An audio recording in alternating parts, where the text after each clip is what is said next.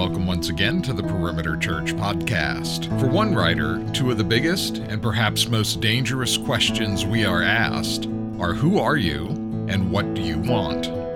Lead teacher Jeff Norris starts the new series Psalm 23 with this sermon entitled The Lord is Our Shepherd, which covers Psalm 23. For more information and to watch or hear other sermons, please visit our website at perimeter.org. Thank you for joining us today.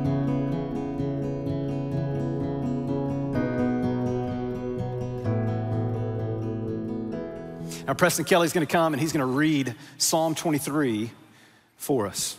Psalm 23 The Lord is my shepherd, I shall not want.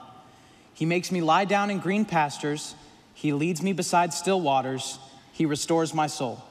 He leads me in paths of righteousness for His name's sake. Even though I walk through the valley of the shadow of death, I will fear no evil, for you are with me.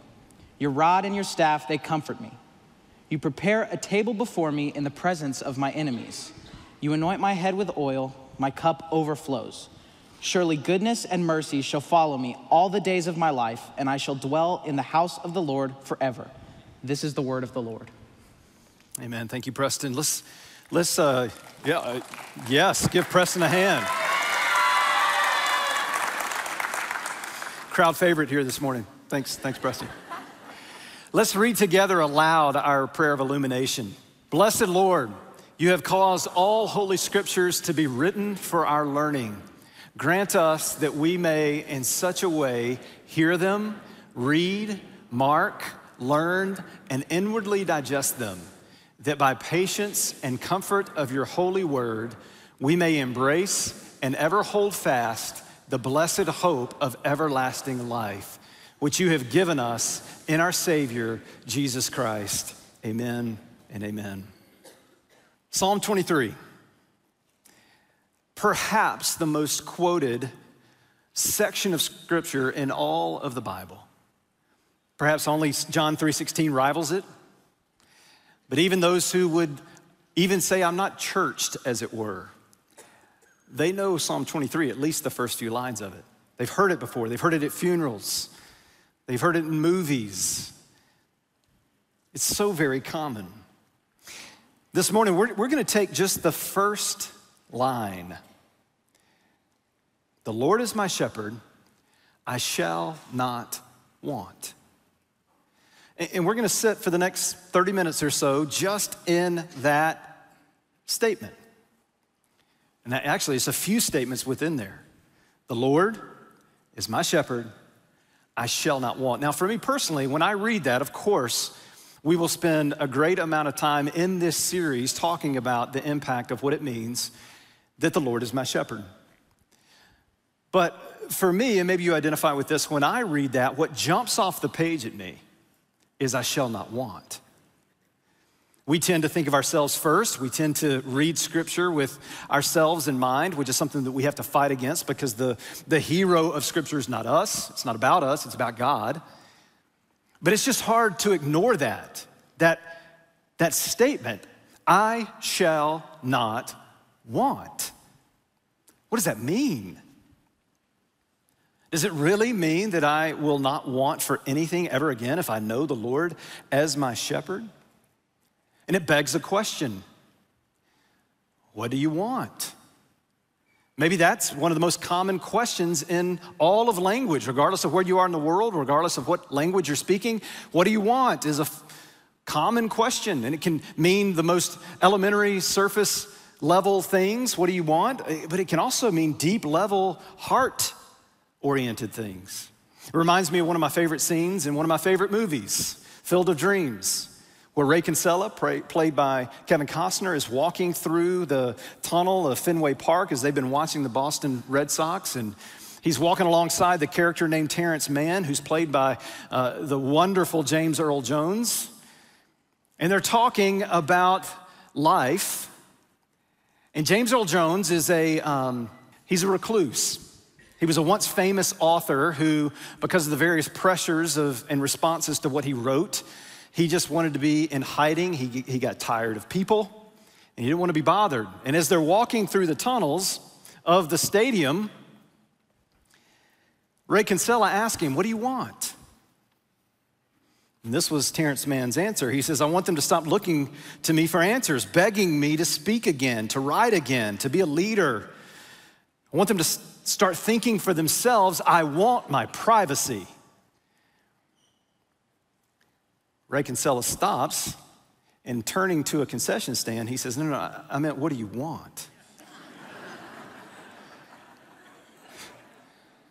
Terrence Mann, with a little smirk on his face, says, Oh, I'll take a dog and a beer.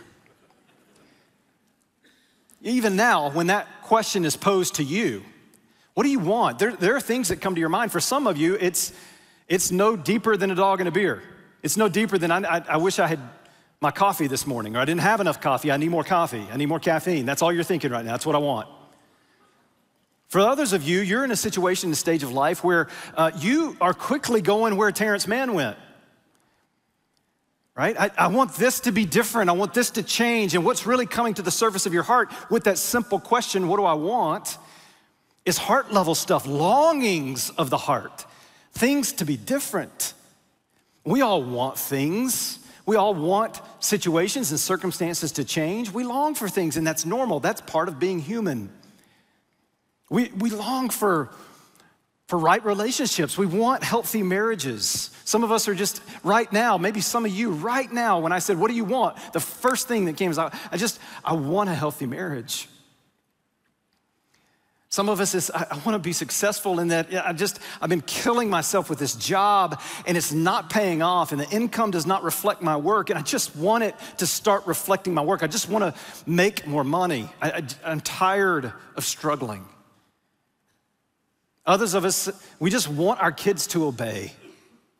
Would they just obey when I ask them to do something? Kids are just going, would my, would my parents just please stop nagging me?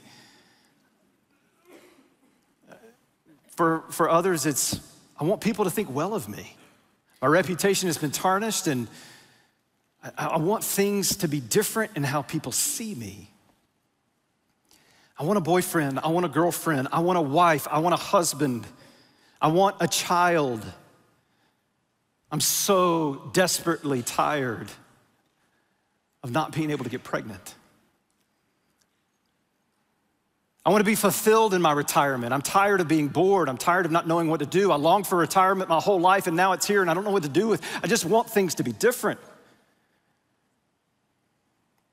We want all kinds of things. All of us know we're going to die one day, and so what do we want? We want to die at an old age in our sleep. That's what I want.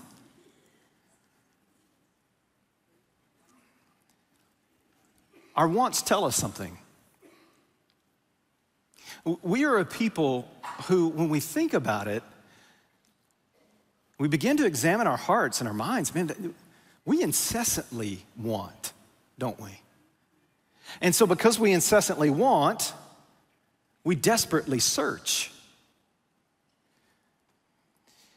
And for most humans, actually for all of us at a certain level, we're almost always disappointed in what we find. We incessantly want, we desperately search, and we're, we're pretty much dissatisfied in what we find. It's not what we thought it would be. Because let's be honest, if we got what we wanted, if we got everything that we wanted, it would only last for a short amount of time, and then we want more. I, I, I love the way that David Roper, in his book, Psalm 23, the song of a passionate heart, he says, There is no earthly satisfaction.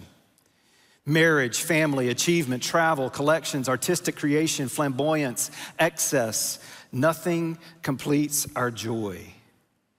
There's always that elusive something more. No lesson is more comprehensively taught in this world. In her book, Towers in the Mist, Elizabeth Goudge says this about one of her characters as she's setting up the story. She says, The life she wanted seemed always to elude her, to be around her and in front of her and above her, but never quite within her reach. She did not quite know how or, or what it was that she wanted. She only knew that it was not what she had. Man, that strikes a chord, doesn't it? Psalm 23 t- teaches us many things. Perhaps the first thing that it teaches us is this. I'm going to read to you just the big idea of this sermon.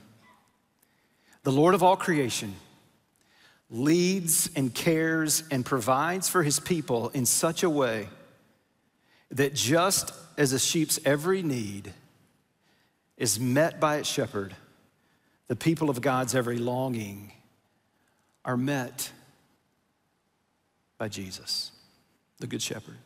Let me read it one more time. The Lord of all creation leads and cares and provides for his people in such a way that just as a sheep's every need is met by its shepherd, the people of God's every longing, all their longings are met in Jesus. Roper went on to say in his book, he said, We should listen to our wants. Why? Because they're meant to draw us to the place where we shall never want. And if I could be so bold as to uh, change this quote of a man who is much wiser than I am, I would simply change it to say this We should listen to our wants. Why? Because they are meant to draw us not so much to the place, yes, that's part of it, but to the person in whom we shall never want. Because what we know that David didn't know, David knew that God was a shepherd, he knew that. He had experienced him as such, but he was on the front side, if you will, of the cross. Jesus had not come yet. He only knew of the promised Messiah, he didn't know him by name. And so he looked through a glass dimly lit or, or foggy, and he knew that there was one coming who would be that shepherd in the flesh, sent by God to redeem his people. He knew that. But we know him now as Jesus. We're on the backside of the cross. We now see through glass that has been cleaned. It's not foggy anymore, it's clear. And we see clearly that it's Jesus. We know his character, we know about him, we know of him. We have tasted and seen that he, the shepherd, is indeed good. And we've heard what he has said about himself. Listen to some of the language that Jesus used. When he shows up onto the scene, John records for us some language that's absolutely stunning. He says this in John 6. In John 6 35, he says, I am the bread of life. Whoever comes to me will never be hungry again. Whoever believes in me will never thirst again. Now, this is interesting language from a religious leader because really, all the way of religion, all the various ways of religion in the world, all the various belief systems that exist out there are going to tell you something that's a little different than that. They're going to say something like, uh, if you follow my way, you'll never be hungry again. If you do as I tell you, if you achieve this level of religious duty, whatever it may be, then you will have this. But Jesus centers it all on Him.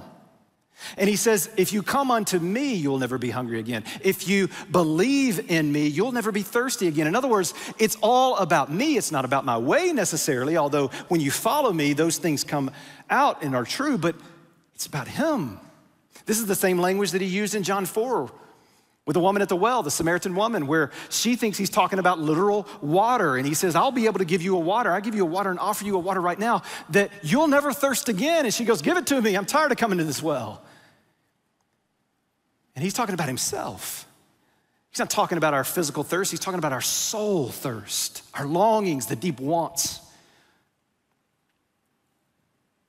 And then in John 10, he uses another profound I am statement. He had said in John 6, I am the bread of life. Now he says in John 10, I am the good shepherd. I know my own, and my own know me, just as the Father knows me, and I know the Father, and I lay my life, I lay my life down for the sheep. Jesus is this shepherd that David speaks of in Psalm 23. When he says, the Lord is my shepherd, I shall not want. We appropriately, appropriately now, through the whole lens of Scripture, know that that's about Jesus, the Good Shepherd. He is the one who is our Lord. He is the one who leads us and cares for us and guides us. And it's only in Him that the deepest longings of our soul and our heart are yes and amen. So let's take let's take each little phrase here, each little part of this sentence. I love how David B. Calhoun, in his book, A Sheep Remembers, he just makes this simple statement. He says, Every word of the first sentence of Psalm 23 is important. Every word. So let's take the first two words the Lord. The Lord. You may think, okay, what, what is there to dig into there? Well, as you may know, probably at least understand to be true, the Bible wasn't written in English, and we have to translate these words from their original language. The Old Testament was written in Hebrew. Dale Ralph Davis, another biblical commentator, he says, you know, we lose something with this translation, the Lord. He says, because it's, it's, it's a title, not a name. And it conveys more distance than intimacy. And he likened it, he used the example he likened it to, and you'll hear this sometimes, from men who are married and they may be just, you know, with the guys and maybe playing golf, whatever. And they'll say, Yeah, the wife wants me to stop eating so many fried foods. Or the wife needs me, I need to head home, right? And it's a title, it's not wrong. She is your wife, but there's no intimacy there. Uh, there's no delicacy to the intimate relationship that exists between husband and wife. And in fact, it sounds a little bit cold. The wife, well, certainly she deserves more dignity than that, the wife. So, what, what name is being used here? We translate it the Lord. But the name in the Hebrew that is actually used there is the Hebrew name for God, the covenant name of God, which is Yahweh, which is our way of pronouncing an unpronounceable name. This is the name that God gave himself when he was with Moses in Exodus. And he's calling Moses in the burning bush to go and to be the very vessel through which God uses to redeem God's people out of slavery in Egypt. And Moses is terrified. And he says, If I go, who, whom shall I uh, tell uh, sent me? Who, who are you? And he says to him, I am that I am. Tell them I am that I am has sent you. So that's my name. And so the Hebrew people, the Israelites, the, the, the way that transliterated, the way it came out was uh, Y-H-W-H all consonants. You can't pronounce it. And in fact, even if it was pronounceable, they would not even attempt it because of fear of the Lord and all of his mighty might and power. Over the years, we've added some vowels in there to make it pronounceable. So we say Yahweh. Why is this a big deal? Well, here's why. Yahweh meant something to the people of God. And of course, Adonai, the Lord, Jehovah, certainly that's the names of God as well. But there was something about Yahweh that struck fear within the heart, hearts of God's people. Astonishment, wonder, awe, because they, they hear Yahweh and they think of the one who is all powerful, almighty, the one who spoke all of creation into being, the one that the scriptures, even the Psalms themselves, tell us that it's with the very word of his power that every star hangs in the sky, that every galaxy exists the way that it does, spinning as it does to where not one molecule falls out of place. Every planet is suspended based on the word and the power of God as the sustaining one of all the universe, every breath that we take Everything that we do, every drop of water, of rain, it doesn't matter. It's all under the sovereign hand of Almighty Yahweh. He's the one who created the mountains and the seas and everything in them. The birds of the air, the beasts of the field, all of it for God, by God, created for him and by him they think of the wrath of God, the one who can pronounce judgment from heaven upon Sodom and Gomorrah and burn it up in an instant. They think of this God who is all knowing, immeasurable, incomprehensible. They hear Yahweh and they see that God. Holy, set apart, unique, other. And all of those things are true. They tremble in his presence. They fear what this God might do. Which makes what David says next all the more shocking. Because he says, Yahweh is my shepherd, is my shepherd. And he's reminding God's people, he's reminding these Israelites that yes, all of that is true of God, every bit of it. To fear him, to tremble in his presence, to recognize his splendor and his majesty and his glory and his power. But he's the covenant keeping God. He's the intimate, near shepherd. He's the one who, yes, created you, but he's also the one that draws near to you. He's the one who will not break a broken reed, who will not put out a smoldering wick, meaning it doesn't matter how fragile you are, this God, so great and glorious, is tender. He is loving. And Yahweh is not only that, but He's also this. He is just as loving as He is holy. He is just as kind and forgiving, slow to anger, abounding in steadfast love, forgiving to the thousandth generation. This is your God. And as much as we tend to push here at Perimeter, we like to push you against the cultural grain of hyper individualism.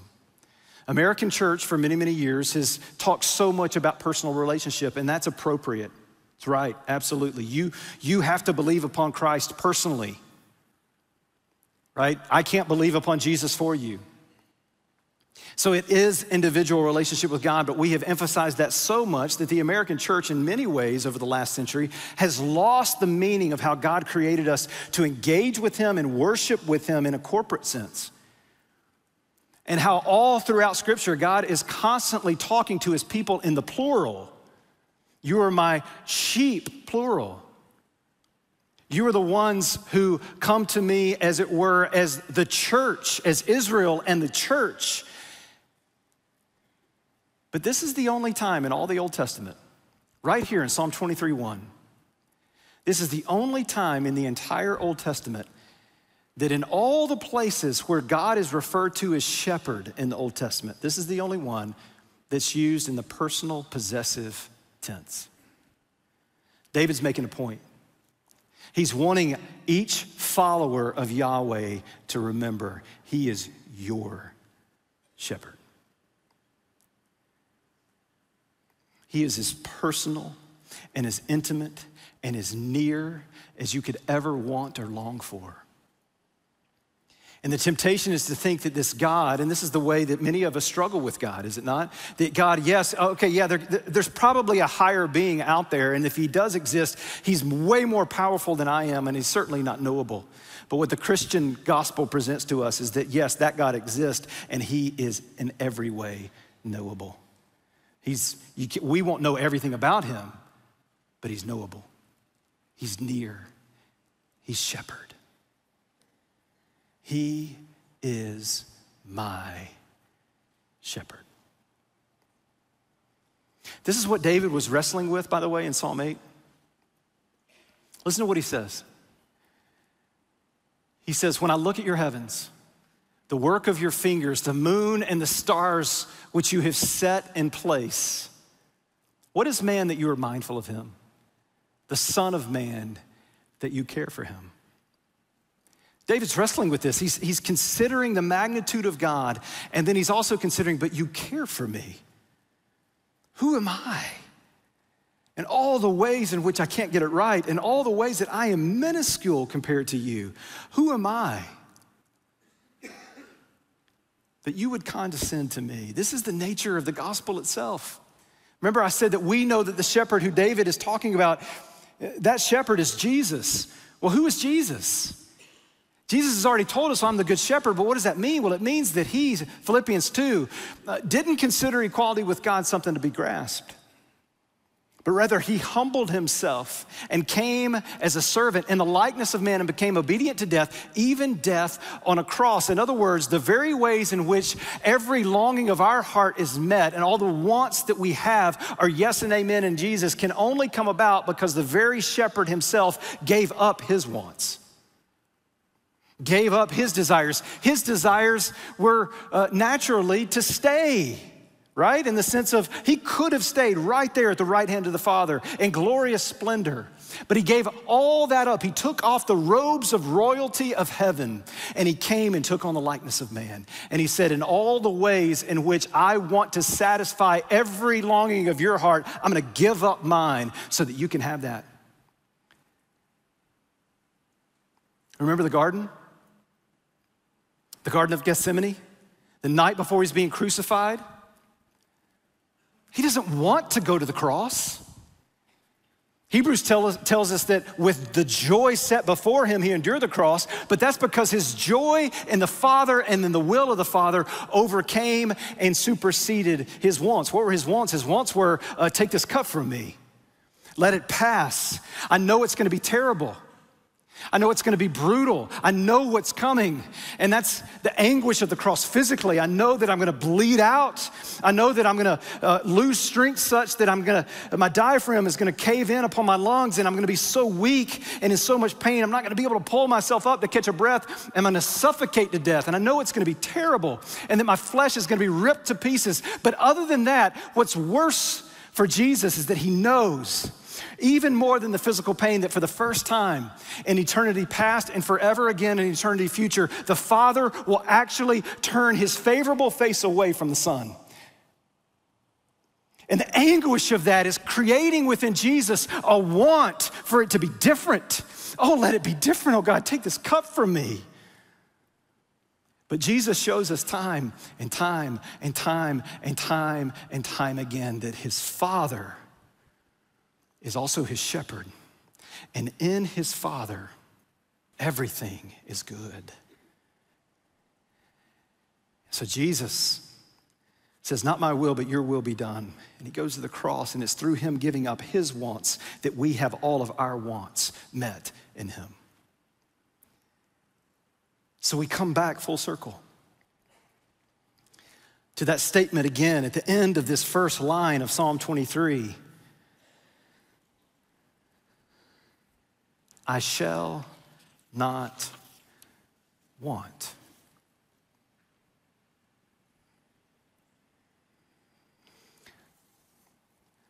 But I'm not sure I still get it. Does that mean that we'll, we'll never want anything if we really, really turn to Jesus? That just sounds too far out there, unreal, not that can't be. Does it mean that we're to be desireless humans because of how we give ourselves to Christ as our shepherd? I would say no. Of course, you're still going to have wants. Of course, you're still going to have desires. I think Matthew Henry and John Newton help us understand what this means. Both of these guys say a better translation, perhaps, is that I shall not lack I shall not lack. This is what Matthew Henry says in his commentary. He says, I shall not want or lack anything that is really necessary and good for me. I shall be supplied with whatever I need, and if I have not everything I desire, I may conclude it is either not fit for me or not good for me, or I shall have it in due time. John Newton summed it up a little more concisely from what Henry's saying here to say this All shall work together for good. Everything is needful that he sends, nothing can be needful that he withholds. Everything is needful that he sends, nothing can be needful that he withholds. Tim Keller once commented on that statement from John Newton. He said that Newton put an ocean of biblical theology into a thimble with that one statement. So to not want means that you and I can be content in any and every circumstance through the sufficiency and provision and presence of our shepherd. To not want, don't, listen, don't miss this, listen. To not want means that you and I can be content in any and every circumstance and situation because of the presence and the provision of our, of our shepherd. Again, if you're like me, you're like, okay, hold on. In every circumstance, in every situation. You know, that just this week, um, I had many wants, but one of them is I really wanted it to stop raining. Now, not because we're getting a lot of rain right now. I mean, yeah, that's, you know, I don't want it to rain necessarily that much, but there was a specific reason why I wanted it to stop raining. Uh, I don't think I've shared this yet, but we, we have, um, in the last, really for the last couple years, we've been praying, Rachel and I have been praying about uh, do we stay in the house that we're in? Do we make a change for just some reasons that would fit us better? And uh, we, we've prayed and delayed, and finally we said, you know, I think this is the time. And so just, just a couple weeks ago, we, we sold our house. Uh, the, the caveat is that we're waiting on the house that we have bought to be finished. It's a new construction. And so for a couple months, famous last words, um, we're living with Rachel's parents, my in laws, members of this church. Love them dearly, and they have a wonderful setup for us great basement setup and uh, full kitchen. It's, it's, it's awesome, honestly. It's great. I mean, if you're, if you're gonna have to be somewhere for a couple months, it's the place to be, except when it pours rain and the basement floods. That happened not once, but twice this week. And um, we're scurrying around, and, and my son, my 19 year old son, was a champ. He was a hero because one of the floods, we weren't even there. And he's calling us, and he's like, hey, and I can hear the water just splashing as he's walking through it. But one of the ones I was there, and I'm, I'm with him and Rachel, and we're, and, and we're just, you know, we're doing everything we can with towels, with, uh, with I don't even remember, we were using all kinds of stuff to try to soak up the water. We have a shop vac, but then the power went out, so that wouldn't work. I mean, it was nuts. It was crazy. And, and as I'm in it, I really want it to stop raining really badly. And it's, I could sense the Holy Spirit in me, not audibly speaking to me, but I could sense Him saying to me, okay, this is the time for you to believe what you're gonna preach on Sunday. Do you believe Psalm 23 1? Do you believe that the Lord is my shepherd, I shall not want. And you go, okay, this is such an illus- uh, silly illustration, Jeff. I mean, we're talking about water in a basement. Yeah, but listen, I want you to understand, uh, I, I'm not over spiritualizing things here. Like everything is spiritual. Everything is. God is teaching us something in every situation, in every circumstance of life. And so, as I'm messing with all this water in the basement, trying to figure out how to get water to go away, I'm also thinking, not because I'm some great Christian, but only because I've been in this verse for this week, I'm also thinking in the midst of my wanting that Jesus is meeting me in this, that He is sufficient.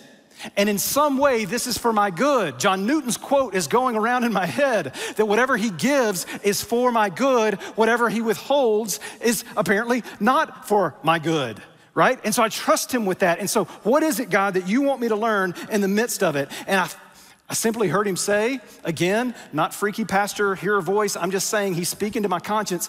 I hear him say, I'm enough. Can you be content in me when you're standing in water in a basement? Can you? Or do things have to be just the way you want them before I'm sufficient for you, Jeff?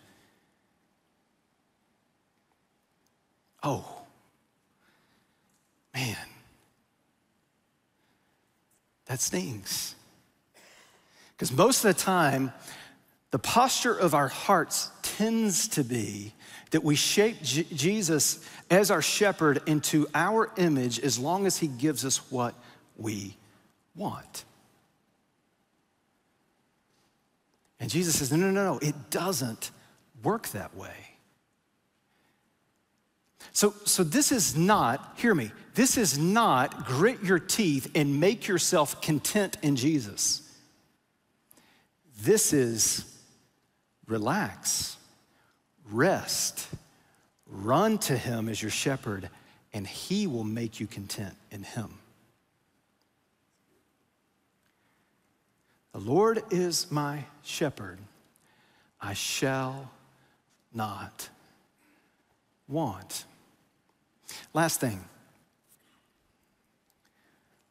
You may say, well, man, that's easy.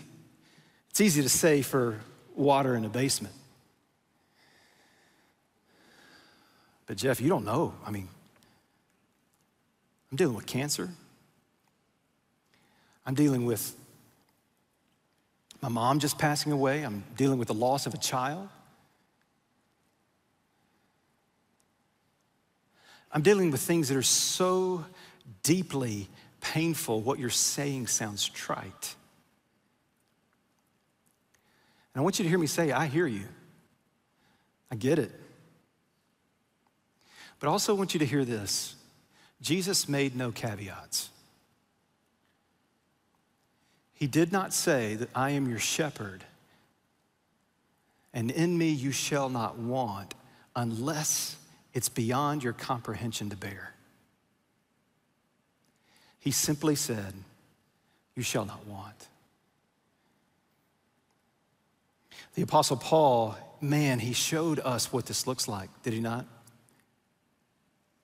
When in 2 Corinthians, he, he says, after recounting all the ways in which he had been through hell, he had been beaten, he had been shipwrecked, he had been stoned, he had been left for dead. And if that weren't enough, he says, to keep me humble, the Lord sent a messenger from Satan to be a thorn in the flesh. And he says, I begged the Lord three times to take the thorn of the flesh away. And the Lord said, No, my grace is sufficient for you. And then Paul follows it up by saying, So I have learned for the sake of Christ and his glory, I have learned to be content in all things. In other words, what is Paul saying there? Paul's saying, I know my shepherd. And yes, this side of heaven can be hell sometimes. It really can be.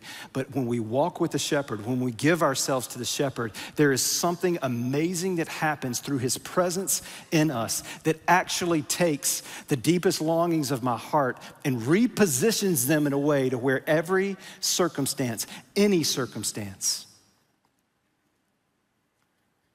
is what it is it's heavy, it's hard, it's unwanted. But in Jesus, there is a, there is a reality of, of satisfaction and contentedness that nothing, no one other than Him can give. He made no caveats. He is the Good Shepherd. And in Him we shall not want. Father, we ask and pray that you would press that truth deep into our hearts. That whatever we're longing for, whatever's, whatever we're wanting, that even now, in this very moment, you would allow us to see with eyes of faith how you meet us as our shepherd in it. You are Almighty God, maker in heaven and earth. But you are also the intimate Savior shepherd, knows every longing of our heart, and who draws near. So, would you draw near now? We pray in Jesus' name. Amen. You've been listening to the Perimeter Church Sermon Podcast. Perimeter Church is located at the corner of Highway 141 and Old Alabama Road in Johns Creek, Georgia. Please visit our website at www.perimeter.org for more information, to give us your feedback, and to find other sermons from our teaching team. Thanks for making this podcast a part of your day.